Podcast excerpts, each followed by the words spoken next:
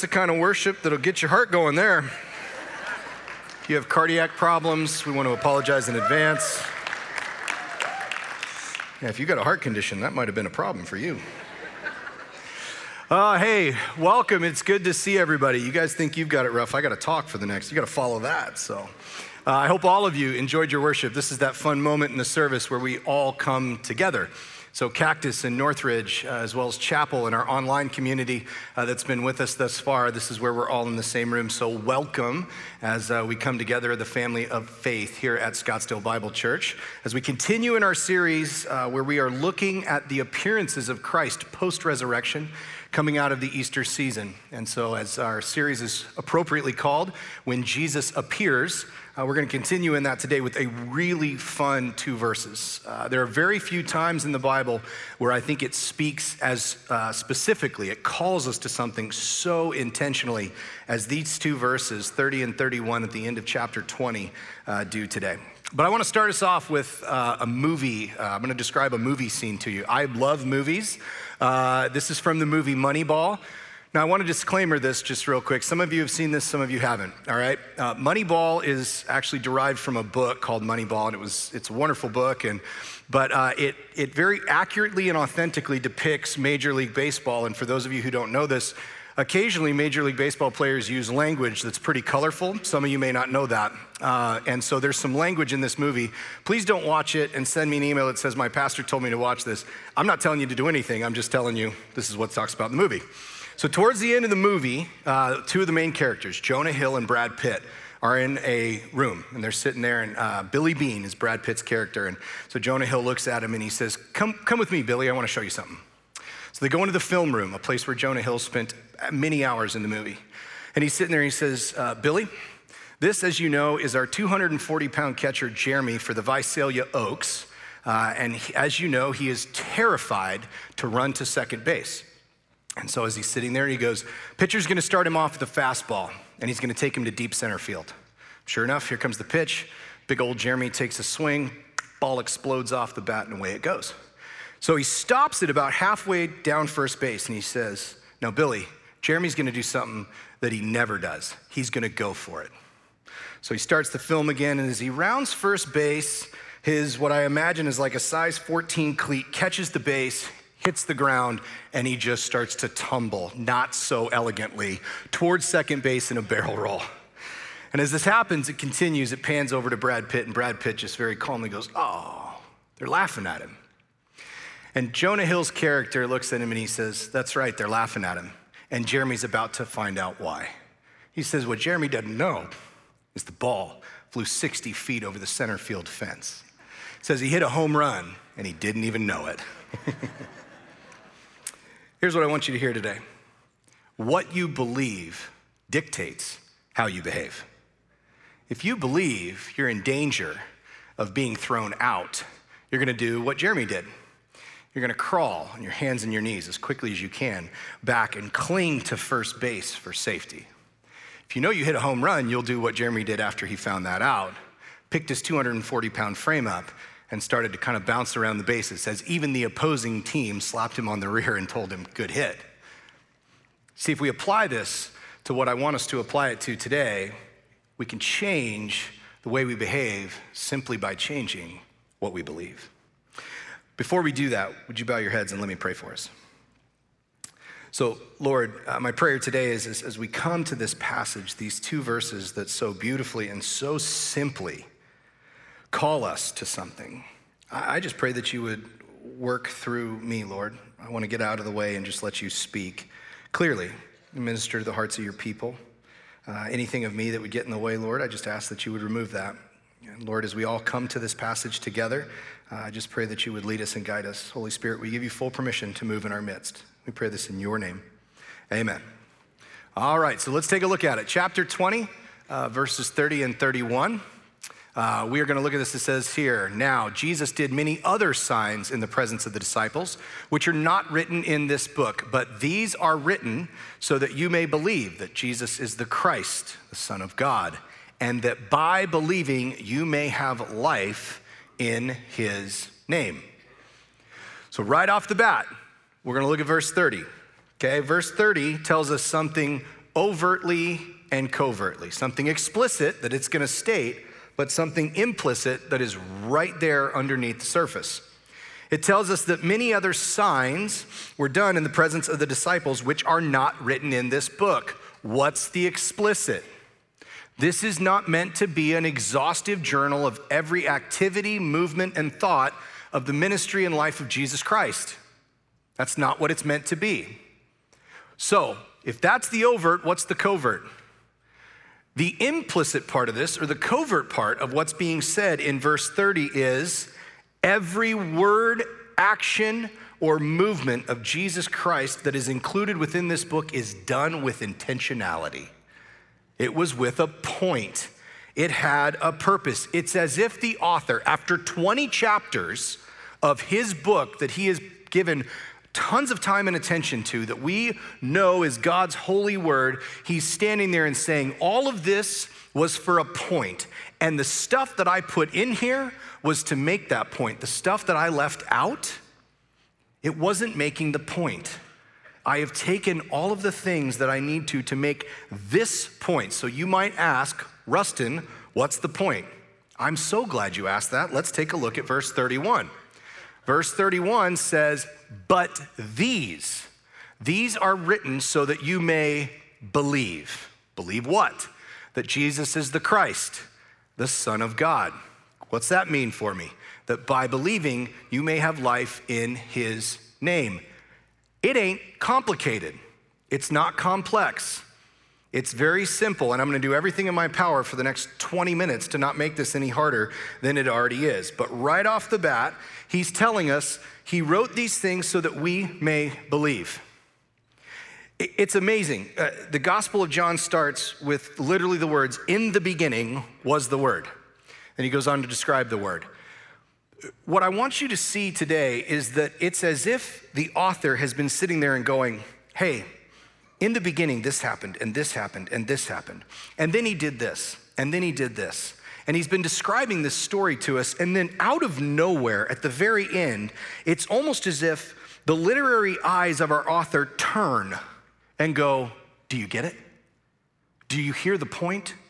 Do you understand why? And he doesn't even leave it up to us to decide that. He goes, Here's why I've done this. In movies, they call this breaking the fourth wall. And here's what they mean by that. Anytime you're looking at a scene in a movie, it's effectively got three walls. It's got two side walls and the back wall, and you, as the audience, are effectively peering through that front or fourth wall. Every once in a while, one of the characters who will be acting in something, this happens in TV shows from time to time and different things like that, the, the character will turn and do what they tell actors never to do, which is don't look in the camera. And one of the actors will turn, and by doing so, they are eye to eye with you, and it's called breaking the fourth wall. John in this gospel is breaking the fourth wall when he looks at you and says, But these things were written so that you would believe. He is turning his attention from telling the story to telling you the point of the story and is going to drive home his point.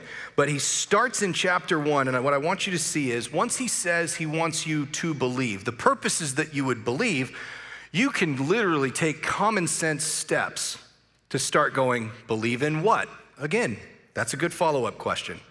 He says he wants you to believe. The point of these previous 20 chapters, and by the way, about six years worth of on and off preaching in our church is when we started this. I preached my very first sermon in the worship center in John chapter 3. It's been a minute, all right? It's been about six years, and we've taken this whole time, and John's sitting here and going, Listen, I want you all of that for a purpose that you would believe. Believe what? Believe two things that he is the Christ and the Son of God. Uh, here's the deal with Jesus Christ. So many times we miss or we can forget because we say it so often in church Jesus Christ, Jesus Christ, Jesus Christ. Christ is not his last name, okay? It's a title. He is the Messiah, the anointed one of God. That's what it means for him to be the Christ. It's not as if you were to say, hey, honey, let's have the Christs over for dinner tonight. That's not what the Bible's pointing us to. It's pointing us to something magnificent. He is the long awaited figure that Israel has been waiting for. At the very beginning of the gospel, go all the way back to chapter one.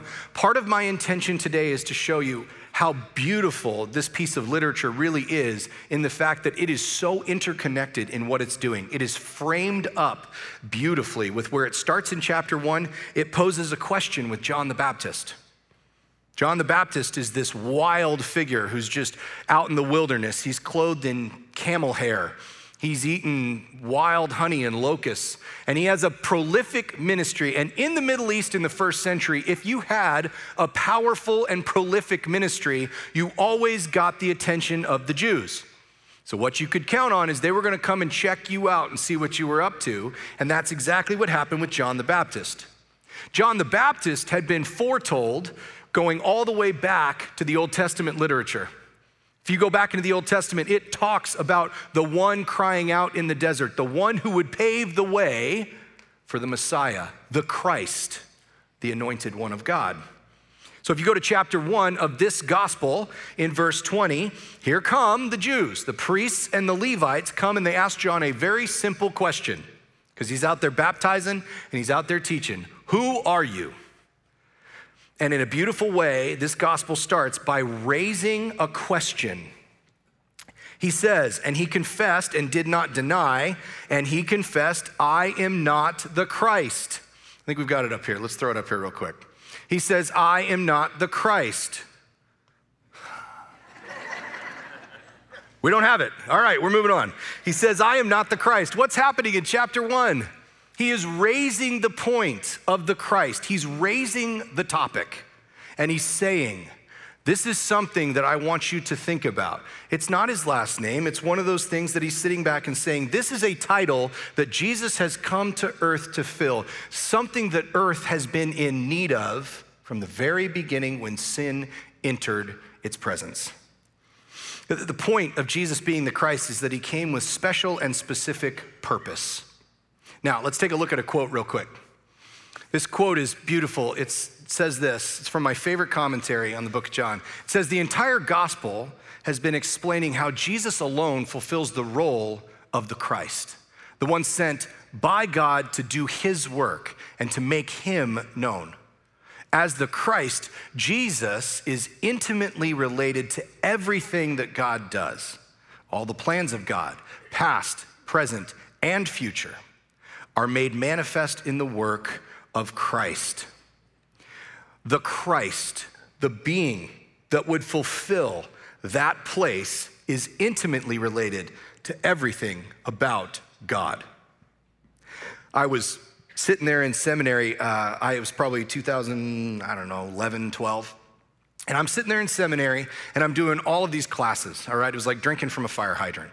So I'm absorbing everything I can, but this particular part of the study that I was in at the time was looking at secular documents, meaning non biblical documents, that were writing to the historicity of Jesus.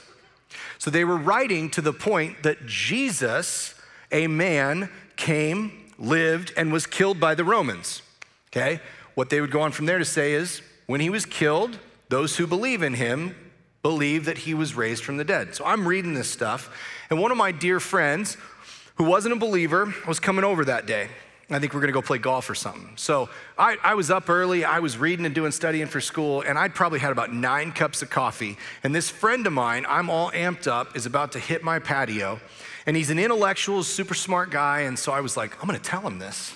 And in my head, because I tend to get ahead of myself, I know that shocks a lot of you guys. I'm sitting there and I'm like, this is gonna blow him away. This is gonna be all that he, oh my gosh, you're telling me even secular books, non biblical books talk about Jesus? This is a no brainer. I'm in. Russ, would you pray with me right now? So he hits my patio and I'm all caffeinated and amped up. And as we're sitting there, I look at him and I go, hey, bro, did you know that even secular history books point to the fact that Jesus Christ was a person who walked the earth. This is what he said to me. He said, Rustin, what the history books point to is that Jesus of Nazareth was a historical figure. Jesus being the Christ is an entirely different issue altogether. Did not expect that, by the way. That was not what I was ready for. Uh, as my jaw hit the floor and I started to scoop it back up, you know what I realized today? He's absolutely right. The point of the book of John is that we would believe that Jesus is the Christ. Do you understand? Most of the world will tell you, yeah, man named Jesus lived. It doesn't mean that they believe he was the Christ. The question posed to you after 20 chapters of reading the Gospel of John is that you would believe that he is the Christ, the anointed one of God, the Messiah who came to fulfill all the prophecies, leaving none unchecked, leaving, us, leaving a sinless life, dying on a cross for your sins. That what that's what it means to be the Christ, the Savior of God's people. So, do you believe he was a historical figure, or do you believe that he was the Christ? The second title that we're asked to believe is that he was the Son of God. And in order to fully realize the impact of this statement with context in this gospel, we have to go all the way back to the beginning, where it tells us in the beginning was the Word, and the Word was with God, and the Word was God. See, the reality, one, of the things that separates us from some of the other religions that will even acknowledge Jesus is that we acknowledge that he is the Son, and as the Son, he was God, eternally existing as a part of the Trinity. One of the things that other religions will do, one in particular, is it will sort of look over at Christ and say, well, he was just like us. He was a son of God, and we're sons and daughters of God. So therefore, here we go. We're good. Let's take a look at another quote. Same exact commentary, but it's flipped the phrase, saying now, as the Son, Jesus is intimately related to everything that God does. As the Christ, he's intimately related to everything that God does. As the Son, he is intimately related to everything that God does. In theological discussions, what we talk about is we talk about the reality that what is shared within the Trinity, Father, Son, and Holy Spirit, eternally existing, as distinct persons, and yet there is one God. What is shared among the Trinity is a nature or an essence. The Greek word is ousia. They share something, and yet there is one God and they are distinct. Each one fully God, and there is one God. Good luck figuring out the math on that one. The difference between us and the Christ, the Son of God, is that He is the only Son, the only begotten. Uh, this commentary uses the word unique son because what is being spoken about in the original language is something that sets him apart from all others because he is supreme in his sonship. It is different than what we are adopted into. You see, we are adopted, grafted in. He is eternally existing in. His sonship is different than ours, and it vastly sets him apart from the rest of us as a part of the family, looking to the Son to do what only the Son can do. The book of Hebrews, chapter 1, talks about the Son this way. It says, Long ago, at many times and in many ways, God spoke to our fathers by the prophets. But in these last days, he has spoken to us by his Son, whom he appointed the heir of all things through whom also he created the world. He is the radiance of the glory of God and the exact imprint of his nature, his ousia. And he upholds the universe by the word of his power. After making purification for sins, he sat down at the right hand of God, at the right hand of the majesty on high, having become as much superior to the angels as the name he has inherited is more excellent than theirs. You see, what's being called out in Hebrews is exactly what's spoken about in the beginning of John. He is supreme, He is different than you and I. And what this book is asking us to believe is not just that He is the Christ and the anointed one, but that He is the eternally existent, only begotten Son of the God of the universe. And He's been there forever. So, once you get to what you are supposed to believe, the point of this book, that He is the Christ and the Son, you might ask yourself the question so what? So what? So this is written 20 chapters. We've gotten to this last couple of verses, and I'm supposed to believe two things. What do I do with those two things? And that by believing you may have life in his name. See, there's something on the other side of these beliefs that I will point you towards today you are longing for. You may ask the question a little bit of, okay, because if you're sitting in this room today and all of this is foreign, you've never really thought about this before, then what I would say is this uh, Why do I need life? Would be a great question. Why do I need life? I'm in this room or I'm online. I, am listening to you today and, and, I'm using my five senses. I'm hearing you. I can, you know, experience all of what's going on around me. What is it that's going on? Why do I need life? I already possess life. The exact same question, again, I want to show you today how this entire gospel works so perfectly together. It's a literary masterpiece. Uh, chapter three, that same question is asked. It's a man named Nicodemus. He's extremely smart. And he comes to Jesus and he looks at him and he says, Hey, how do I, how do I get eternal life? Jesus looks at him and says, You have to be born again. Nicodemus goes, like, re enter the womb. He goes literal on this thing. And he's like, This seems weird. I don't, I don't want to do that. And he goes, No, it's, it's not like that. You don't need to be born again, you need to be born anew. You need, Nicodemus, a new birth. You need a spiritual birth. What the book of John is pointing us to today, at the very end, making its purpose statement, it's saying the point of your belief that he is the Christ, that he is the Son of God, is that you may, by believing, have life. What I'll tell you is, the reason that life is so important is because it is an otherly life. It is not a physical life here on earth. It is be, to be brought to a new life, to a spiritual life, one that prior to these beliefs, the Bible's saying you are not in possession of. You need to be brought to life spiritually. We need a birth into this new spiritual life. And this spiritual life is described in this book two ways it's described as eternal it is different than what is going on here on earth. Our lives here on earth are falling apart, okay? Every year, our bodies kind of tend to decay a little bit more and a little bit more.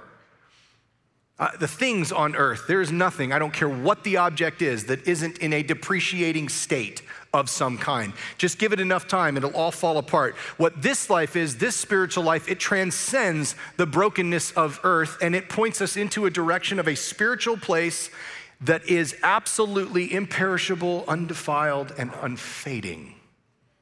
It's eternal. The other way that this is described is like this it's in John 10 10. Again, this whole gospel works together. It's described as abundant. Uh, this is what John 10 10 says. It basically takes the entire Christian life and it puts it into one verse. Jesus is speaking and he says, The enemy came to steal, to kill, and destroy. It's one activity. He wants to take away from, and but, this is the best but in the Bible. You ready? Best but in the Bible says this The enemy came to steal, kill, and destroy, but I came that you might have life and have it in abundance. That is great news. Who's ever been to Thanksgiving? Come on. Get, let's interact, right? Let's have a moment. You guys still listening? What's Thanksgiving? You eat, you eat, you eat, you eat again. You're looking there the next day and you're like, you know what? We're going over to so and so's house to sort of celebrate again. Let's bring pies. Dumbest thing we do. They already got pies. Everybody's got pies, right? You're sitting around like late November and you're like, we still have pies. This is gonna get weird you have an abundance of food. You have more than you can consume. You cannot consume all the food you have. Jesus is saying that about life. I want you to have a life that can't be stolen, killed, or destroyed. I want you to have abundance, more life than you can consume. Spiritual life. Here's what I'll submit to you this is the rest of our time today. Buckle up because it's going to get heated here. You need that. I need that. Do you know why you need spiritual life? So that you can start leaving this life behind. Because our life here on earth is disappointing us. Our life here on earth is leaving us empty. It's creating hopelessness. We're scrambling to try and get to the top of every ladder we can put our feet on. And we get to the top of them and they leave us empty. I don't have a slide for this one because it was in my morning reading uh, this morning, but it comes from uh, Stephen Freeman. He's an Orthodox priest that I read from time to time with a couple of buddies. That makes me sound super smart. This was not my idea. People smarter than me send me stuff like this. So here's what Stephen Freeman has to say. He's talking about the realities that we all live in, where life, uh, in so many ways, uh, we tend to scramble to the top of things. He's talking about the corporate ladder in this experience. And this is what he has to say about our climb. He says, by its very name, this peak experience is held out as a desirable goal. But we have this, that strange reality that those at the top are rarely personalities that we would want to nurture in our children. There is nothing at the pinnacle uh, that offers anything other than money and power, neither of which is beneficial to the soul. the reality is this life here on earth so many times points us in a direction that isn't beneficial to the soul. It's leaving us hopeless. It's killing us. Jesus makes a statement in Matthew 11. It's right at the end of the chapter, and it is so good. Here's what he says He looks at the audience and he says, My yoke is easy, my burden is light. So many times people read that verse and they go, So if I'm gonna be with Jesus, I gotta wear a yoke? I don't want a yoke. I don't wanna be yoked up. I'm yokeless, bro. I'm good to go. Here's the truth if you're living life on earth, you're yoked. I'm describing it in that quote. I'm telling you about it in all of these different places where we try and strive to fill our hearts with something here on earth, and then we get there and we find out it ain't working. And Jesus goes, You know that yoke that keeps producing the disappointment, the hopelessness? What I'm trying to give you is a life I'm trying to give you something other than what's going on here on earth. And I'm telling you that that yoke is easy. That burden is lighter than the one that you've got. Anybody hungry for that? Because that's what we're going for. One person in the back is super excited. They clapped about that. The world is hard and heavy. Jesus' yoke is easy and light. See, this whole last verse is, is talking to us about what I want to describe to you as where's your hope? You're in one of two categories today. You're either sitting here and you're hearing about this for the very first time and you're going, you know what? Now that he mentions it, I thought I was yokeless. I'm totally yoked. I, I don't have any of this life that you're talking about. It, then here's the deal we, we want to help you with that. That's why this church exists to continue to help people get God, get real about their life, and get out there and help others. So the reality is, hope is a challenging thing. And if you don't have any today because you're sitting back going, my life is as good as my earthly existence, then I want to tell you there's a better place to put your hope than here on earth, okay? And the life that Jesus is describing is a powerful one that be, can be lived out simply by believing that He is the Christ, that He is the Son of God, and that by believing you start to experience this life. And we want to walk with you through that. But I want to talk to my brothers and sisters in Christ for just a minute here. Those of you who called Jesus your Lord and Savior, I want to describe to you a process that can happen in our lives because we can believe in these things, we can call him Christ, we can call him the Son of God, and our eternal salvation is secure. But guess what we start to do? We start to go, you know what I'd like to do? I'd like to bring my hope back here. Salvation's still secure. But I'm going to take my hope, and I'm going to speak real personally here for just a minute. I can take my hope back from heaven, and I can place it, and this is where I do it most often, on my marriage. And I can sit there with my sweet wife, Jamie, and I can put my hope on her, on our marriage, or the activities of our marriage. And I can put my hope there. Do you know what she'll describe to me when that's happening? Feels like a lot of pressure. Feels really overwhelming. I, I feel like I'm not just trying to, to kind of love you, but I'm trying to, to fill you and your heart. And you know what I have to do? I have to repent. hey, babe, I'm so sorry. The reality is, I'm, I'm trying to put you in a place that only Jesus belongs. I'm trying to get infinite out of a finite person. And I start to take my hope back because guess what? Anything on earth that you put your hope on, your hope is too heavy and it will crush it. The fastest way for you to lose whatever it is that you're hoping into is to put your eternal hope on it. It will destroy it. You can do it with a relationship with a spouse. You can do it with a boyfriend or a girlfriend. If you are that person who constantly people are going, I just, it's, you're just, oh, ah, you're probably taking an eternal hope and trying to put it on a temporal person, and they're going, I can't do that. Whether they know Jesus or not, whether you know Jesus or not, there's an eternal hope in you, and if you put that hope on earthly things, it will destroy it. Do the same thing with your kids. Put your hope that only Jesus was meant to fulfill on the performance of your children, and just know that they will constantly feel that, even if they can't describe it, and at some point they will resent you for it. You want to get your relationship with your kids back? Put your hope where it belongs. Put it in heaven. Where, what the book First Peter says is that in heaven, there is an inheritance that is imperishable, undefiled, and unfading, and it's kept in heaven for you. Keep your hope with your life and don't let them get mixed up so that you can all of a sudden, you want all your things back? Keep your hope there, and now your relationship with your kids doesn't need to fill your heart. It can just be a relationship. You can be their parent because you don't need them to all of a sudden fill your heart anymore. You can be a sacrificial husband or wife because you can actually serve someone. You're not trying to extract infinite and eternal hope from a finite person. You try to do the same thing with chemicals, I got a PhD in that one. I can land in AA quicker than anything. Why? Because I'm trying to cope with an earthly chemical and I'm putting my hope in it. That's how you land at AA at 27 years old. You can do the same thing with narcotics, you can do the same thing with food. Our country's eating itself to death. Why? Because it's trying to get eternal hope out of a finite calorie. And it's happening to all of us. And here's the deal, gang. I'm not telling you this isn't happening and it's not okay when it happens. I'm just telling you when it happens, it will kill you. When it happens, don't dive into shame. Just simply go, oh, guess what? We found a place where a little more of my hope was sitting here on earth. Take it back, put it in heaven, and know that He loves you. Don't let shame extend the process. Just move out of it because that's what He died for. And this verse is saying he came that you would believe, that you would believe he's the Christ, the Son of God, and that by believing you would have a life that is easy. Life's still hard on earth, but what Jesus is saying is listen, life's hard, hard on earth whether you like it or not. I can actually lighten it by putting your hope where it belongs, and now you can experience these things without them absolutely taking you apart. You see now, if we go back to our original quote, let's go back to our premise for the day. What you believe dictates how you behave.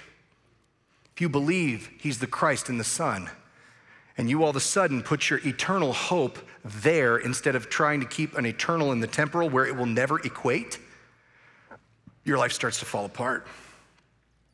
One of the best examples of this, what does this type of Christianity look like, is the Apostle Paul.